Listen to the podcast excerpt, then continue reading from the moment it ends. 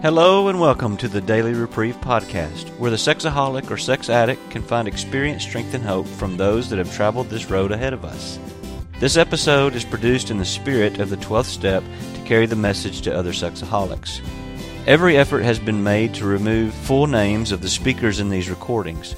This is done in order to follow the 11th tradition regarding anonymity at the level of press, radio, television, and film. This podcast is self supporting through contributions. If you enjoy listening to this podcast and would like to support the Daily Reprieve, please do so by going to GoFundMe.com, search for the Daily Reprieve, and click on Donate Now. Without further ado, please enjoy today's Daily Reprieve.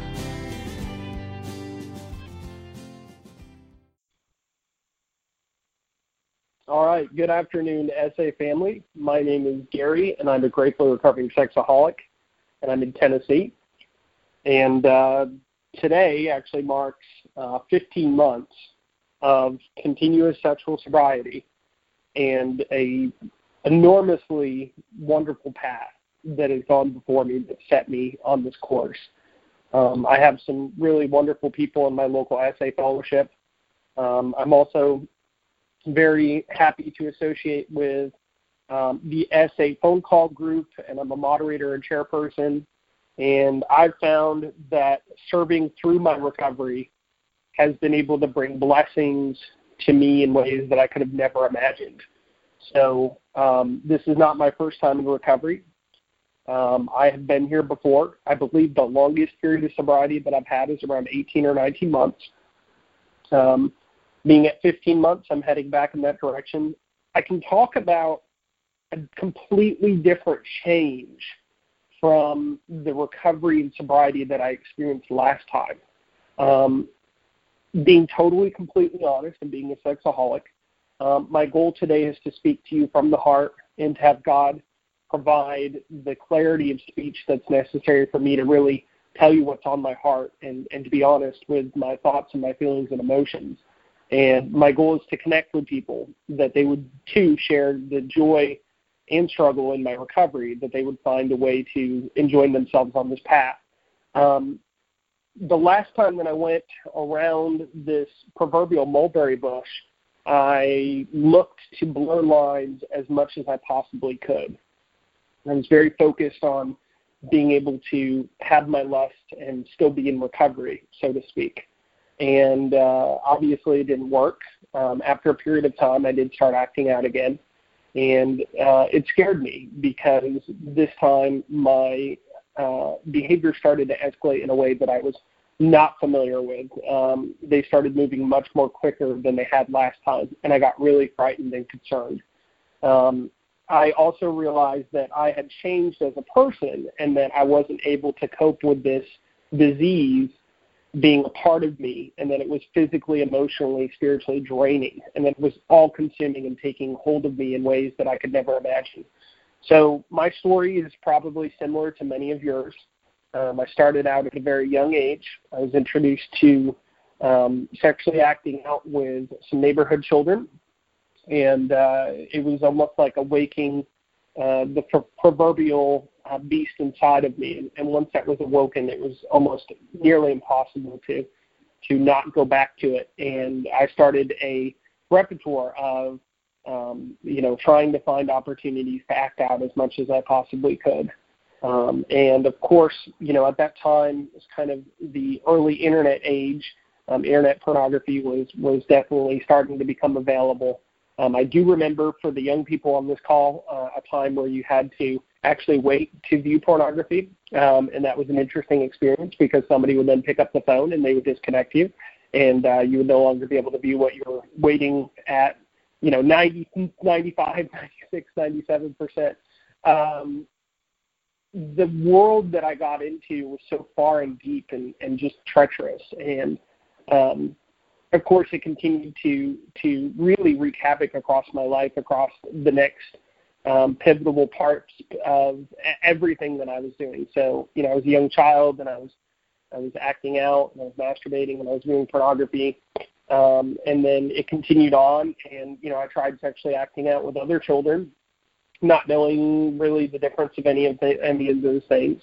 Um, and uh, you know, I, I, I probably knew that it was wrong, um, and I probably had some type of concept that it was not godlike behavior, and, and it was uh, something that you know I shouldn't have been doing, and, and that there were repercussions and consequences. But I don't know that uh, any of those things really stuck, and, and and I endeavored to cross the bridge as often as I could, regardless of those consequences. And so, fast forward to you know my teenage years um you know everything was obviously about you know who could i who could i manipulate who could i uh who could i lie to? Who could i deceive? Who could i try to get into a situation where i could take advantage of them? And um you know basically at some point um i realized that i was all consumed with this but it still wasn't enough to kind of shake me. And so um, fast forward a little bit more, and you get into um, at the time I would have been uh, traveling the country playing music, um, and I was very busy at the time. Um, and I was with grown men, and so of course, uh, you know, the, the commonality that we shared amongst ourselves was, oh, well, this young guy, you know, we've got to teach him the way of the world, and we've got to teach him all this really important stuff. And so I was, you know, taught all these things that were obviously not helpful, and not beneficial to me. Um, and you know, it, it just continued to to grow and grow and grow and grow and grow. And uh, at at one point, I can remember getting to a place to where um, it was like it was never enough. Um, there was never enough of it. There was never enough high of it. I, I can remember over and over and over trying to recreate that initial feeling and really trying to understand what it was that I felt that first time and, and being able to replicate that.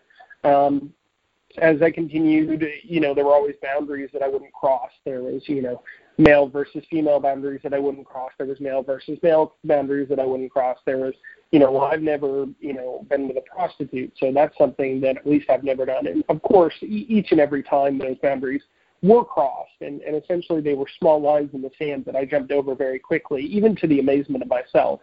Um, and as I continued through my sexually acting out, I constantly felt like, um, well, you know, I'm not really hurting anybody. I'm not really doing anything that's that bad. Um, I'm not really causing anybody harm. And so, you know, as long as I keep this secret, then then I'll be okay. And um, it really paralyzed me. Um, I got to a point to where um, several points in, in my addicting acting out career that I was suicidal, that I wanted to take my own life, um, that I felt completely and totally hopeless. Um, there were points where I felt like, you know, this is as deep as I can go. I can't go any deeper. And then there are always points where, you know, being the sexaholic and having that creative nature, it was like, well, you could do this, this, and this and put these together and accomplish an even higher high. And uh, you know, then it was the concept of what if you involved you know drugs and alcohol and, and risky, more risky behavior, and, and escalated that. And so, the path that I found myself on was was really controlling me and was taking hold of me. So um, I remember being married early on. Uh, I think it was around 19 years old when I first got married, and I'd had girlfriends in the past, nothing too serious. Um, I'd had a child out of wedlock. I'd had multiple different um, you know, just sex-based relationships, and, and really wasn't focused on having a, a real relationship with anybody. But I did get married, and then um, I had an experience where I cheated on my wife, and uh, obviously that did not go well at all. And so I was taken to my um, church clergyman, who explained to me that you know I had a real problem, and I really needed to seek some help. So they put me into a uh, general addiction recovery program, which is offered through my church and uh, you know I started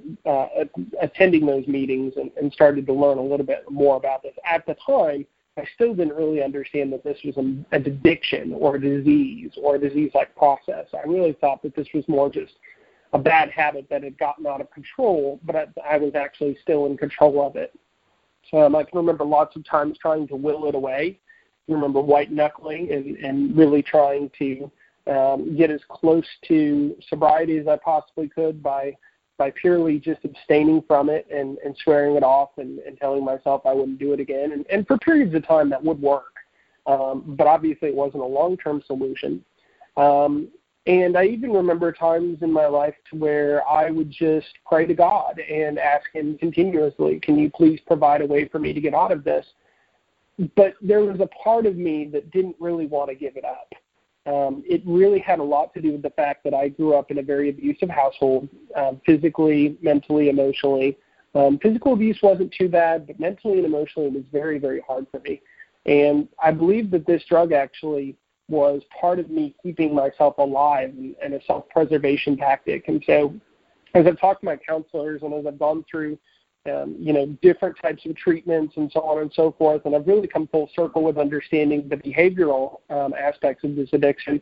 Um, a lot of it was an escape for me. A lot of it was an opportunity for me to be numbed out and to be completely out of the feelings that I was feeling and, and to not have to experience them and really just go into this make believe world of whatever I wanted it to be. Um, and the problem with that was that over time it became more and more real. And, you know, I've been in lots of meetings, hundreds of SA meetings where they've said, uh, you know, specifically in the Nashville area, um, some of the old timers, the, the proverbial Bible thumpers, will walk around and say, uh, you should be locked up, sobered up, or covered up. And it's quite an amazement to me that I haven't been locked up or I uh, haven't been uh, dead at this point, but but that I, I had to choose the option of sobriety. So within the general addiction recovery program, um, you know, I, I did gain some sobriety. I did have some experience of, of strength and hope and, and recovery, but I really was still focused on the fact that, uh, you know, I think they say it in the beginning of our readings. It says we wanted to control lust. We wanted to be able to enjoy it. Um, we wanted to be able to have it in our lives and it not have the same severe consequences.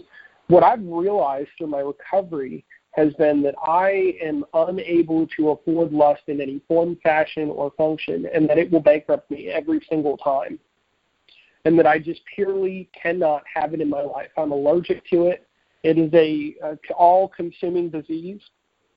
I, on a very routine basis, will be saying in my head, God grant me the serenity to accept the things I cannot change, the courage to change the things that I can, the wisdom to know the difference. I'll routinely be saying in my head, God, let me find in you what I'm trying to find in this person, object, thing. Um, there's so many times where I just have to learn to surrender and to turn my life and my care and all of my being over to my loving Heavenly Father and His Son, Jesus Christ. Um, it has been enormously helpful to finally understand that I cannot afford lust. I cannot have lust in my life, and I will not do well with that. Um, of course, there's times and periods in my life where, being the addict that I am, I'll wake up and I'll think, hey, you know what? Today I feel like I'm in control of this plane, and and we're flying well, and and uh, you know, there's there's certainly room for lust today, and I have to remind myself the importance of not putting myself into that situation. And a, a good friend of mine here in the SA Fellowship in, in Tennessee uh, reminds me of a bumper sticker that's really, really, really good. And it says, um, if Jesus is your co pilot, you should switch seats immediately. Um, I cannot be in the driver's seat. My best decisions, my best thinking got me into these rooms.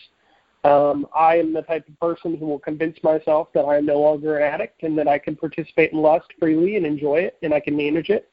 Um, I'm the type of person who will venture to believe that I no longer have this addiction and that I can set it aside and that I can do what I want and there are no consequences. And you know, something I've heard a lot is, why didn't you stop? Why didn't you why didn't you realize the errors of your ways? And, you know, I go back to thinking about some of these experiences where I put myself in very dangerous situations, very toxic situations, very unsafe, um, very unsatisfactory positions in my life. And what I realized was that at the time, the drug is completely and totally intoxicating, and that it's essentially removing all of those those ideas of consequences and that, you know, quite honestly, the best way that I've heard it is I'm on a crazy train, and uh, you know, if, if there's something up ahead that's going to blow up, the heck with it. I'll deal with it when I get there, if and when I get there.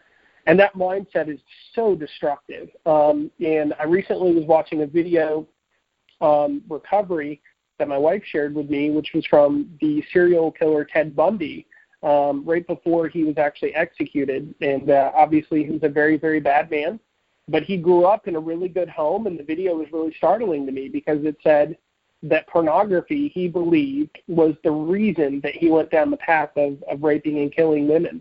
Um, and it scares me because this disease can grab a hold of you so quickly and take you down such a horrible, awful path. And I was talking to some sponsees recently who said, um, you know, why do you think that this disease is so pervasive and, and so acceptable in today's culture?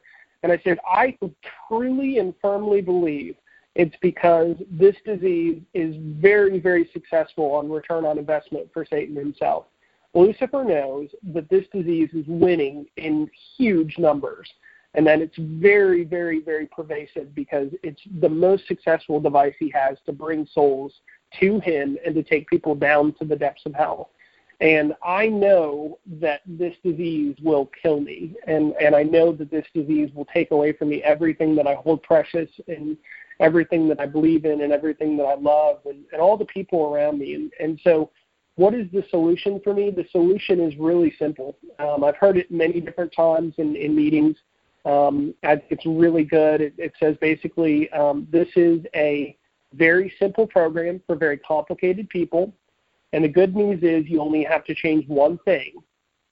And what is that one thing? It's everything. I've had to completely and totally re engineer my life around recovery. Um, just to give you an example of what that looks like in my day to day living schedule, um, on Mondays, I typically do a phone call. On Tuesdays, I go to a physical meeting. On Wednesdays, I chair a phone call. On Thursdays, I go to a physical meeting. On Fridays, I do a phone call. And on Saturdays, I go to a physical meeting. And on Sundays, I go to church and I worship with my family. Um, really, honestly, the only way that I've been able to get true sobriety is to surrender all of my necessities of being an addict to the program. And I remember sitting in a counselor's office who's also a recovering sex addiction therapist who said, uh, you know, when you're truly ready for sobriety and you don't want to just dibble and dabble with it and you want to dive, uh, you know, head first into that clean, crisp, refreshing water, you will make it a point to rebuild your life around recovery. And I remember at the time that being a very difficult concept for me to understand. I also remember that she gave me a a small yellow index card that said, just for today, I will go to a recovery meeting. And I can't live my life in a way to where I can talk about, you know, next week or next month or so on and so forth. I have to live for the moment. I have to live right now. I don't have tomorrow and I don't have the future. I only have the next 30 seconds, the next minute, the next hour. And I have to continuously practice being a recovering sexaholic. One of the things that I really enjoy is to find gratitude in that. And so when you hear the stories of people that come into the room and have any small amount of sobriety, one of the things that I see that changes in them is that they become grateful for this. And um, to share a story with you like that, so my wife showed me um, a video that she was watching to where uh, there was a experience where a man was convicted of a crime and he was put into prison for 26 or 27 years and come to find out, he was not actually the person who committed the crime. And, and later, because science and discovery had changed, and they were able to prove that he didn't commit the crime. And when they interviewed the man, and of course he had tears in his eyes streaming down his face, he said, I'm so thankful and I'm so grateful that my Creator provided me a way to come closer to Him because without that experience, I never would have found a way to find that I have a loving Heavenly Father and a brother, Jesus Christ, and that I have this ability to connect with them and love them and turn myself over to them and envelop myself into them. And from that experience, I have found so much humility and gratitude in this recovery process. Don't get me wrong, there are times where I'm very frustrated and very upset. It always feels like I'm not necessarily making enough progress in my own personal program, or that my sponsees are not making enough progress, or that I'm plateauing in a sense. And then I think back to 15 months ago to this day, and I realize how completely, totally chaotic and out of control and turbulent my life had become in such a short period of time, having then dipped back into the pool of lust and obsession. What I've realized in this program is that there is no magic bullet. There's no one thing that you can do. Every program is different and every experience is different. What works for you may not work for me. What works for all of us, in my own true, humble opinion, is to surrender ourselves to God every single day and to find grace, love, empathy, and humanity in Him and through Him. What I'm really thankful for at this point is that I can go into a recovery meeting and I can share openly and honestly and have experiences of joy and thanksgiving. Um, you'll find in some of our readings that it says, May we meet you as we trudge the road of happy destiny.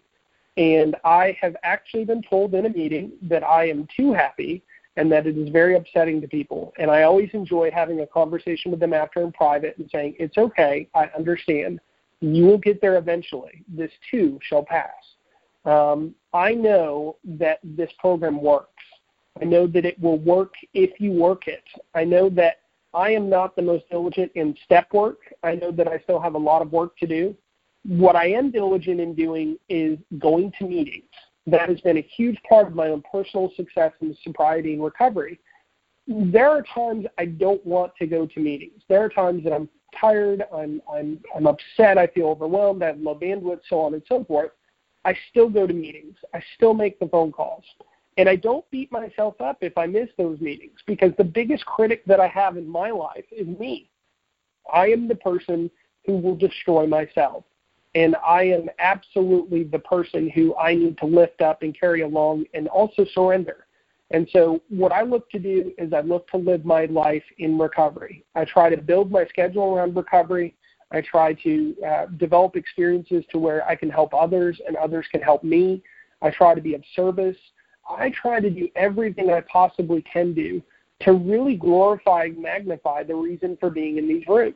And when I first came in, I was angry. I was upset. I was beyond frustrated. How could God put me into this situation? How could God do all of these things to me? God didn't do any of this to me. I made these decisions. I made these choices. I have this bed to lie in. And when I finally got to the point of recognizing and realizing that the only way that I was truly going to get out of the hole that I dug into was to finally turn myself over to Christ and to turn myself over to this program and to turn myself over to the higher power of my understanding, that's when real recovery, real sobriety started to take place in my life. I am so grateful and I am so thankful for this experience. It has been absolutely incredible the people that I've met, the relationships that I've built, some of my closest friends and associates that I speak of on a more daily basis than any other group of friends are recovering addicts. And it's not because of any other reason but the fact that we share the struggle and we share the strife, but we also share joyous, happy, free. We share the gift of recovery. And it's so exciting to see a newcomer come in the room and to see them completely, totally burned down to the core, as I've been many times, and to look them in the eye and to say to them, I know why you're here, and I know the pain that you feel, and I know all of this can be taken away. And it won't be taken away today, and it won't be taken away tomorrow. But eventually, you will find that this is a transformational experience. Just like when you're making a very heavy piece of metal into a sword, every single pound of that hammer helps to shape and create the sharpness and the definition of that blade. And it's the same process in this program. There's lots of other types of recovery programs, 12 step programs, sexual addiction recovery programs. This is one of the most rigorous programs, is what I've heard. It's rigorous because we have a lot of opportunities to fix and solve and resolve all of the wreckage in our past. And it takes time, it takes work. What I know is that today I live my life in recovery, and today I have joy and gratitude because of that. And because of that, I'm able to get on calls like this and share my story. I know that a life without lust is the most wonderful life for me because I cannot afford it in any way, shape, or manner. And I also know that where I'm where I am in my own personal recovery is my job. You know, if you look at the next 11 to 12 steps, is to go out and share this message with others and to help others along their journey. And so that's something that I really have started to think about a lot is how do I turn this horrible, awful, terrible thing into a gift, into a blessing, and into an opportunity for others. And that's why I'm excited to talk about recovery. It genuinely has saved my life. I have been to a place to where I've wanted to give it all up. and I've wanted to jump off the bridge, and I've wanted to just end it all. And all of that has been because of that that addiction and because of that road that's it's taken me down that's just, just so hard to come back from. And I've been so sad and I've been so angry and I've been so alone and I've been so afraid. And I share all of those feelings with everybody who comes to these meetings. And I'm so grateful and thankful for Roy, Roy and for his ability to see that this program needed to be created for God, setting it on his heart and putting him on that mission and, and sending him out to do this work. And I'm so grateful for all of those recovery members who have spent time with me to coach me and mentor me and work with me and sponsor me and do all of these things to help me along my way. And now I want to give back. I want to give gratitude and thankfulness and have joy and I want to talk about how wonderful it is to be sober, how wonderful it is to be clean, borrowing from NA, um, how wonderful it is to not have to walk that path every single day. And it's still hard. I mean, I, I can tell you that even after a certain period of sobriety, um, you still have your challenges, you still have your struggles. But there's so much joy in knowing where you were versus where you are and where you're going and that path becomes so much more exciting as you continue to turn your care and your will over to the Lord. Um, and as you continue to work these steps and continue to really build your life around recovery, I think that's something that's important that I've kind of talked about a little bit uh, numerous times today. Is I had to stop believing that I could run the show, and I had to turn it over, and then I had to build in those, you know, pieces of my recovery toolbox and have them ready. And I talk to sponsees about this. Um, if you don't have a recovery toolbox, get one. And if you don't know what that is, all you have to do is start thinking about all of the wonderful literature and material and, and all the information that you can have available to you to help you fight this addiction. Build a recovery network go out and find people who are struggling just like yourself, or even find people who have sobriety. I mean, there's people here in the Nashville area that have 35, 36, 37 years of experience. And get those people in your phone, talk to them. Don't just call them when you're struggling. Build relationships with them. I call them fire drills. If, if you can have an opportunity to make a phone call when you're not struggling, it's 10,000 times easier to pick up an 800 pound phone to make a phone call when you are struggling. So this is my strength. This is my experience. This is my hope. This is my recovery. Um, and I'm so thankful that I have the opportunity to come on today and to talk about this. And um, I love each and every one of you. And I want you to know that I'm here for you. And most importantly, that God is here for you and that the program is here for you and the fellowship is here for you. And with that, I'll close. My name is Gary, and I'm a gratefully recovering sexaholic in Tennessee. And thank you for this opportunity to be of service.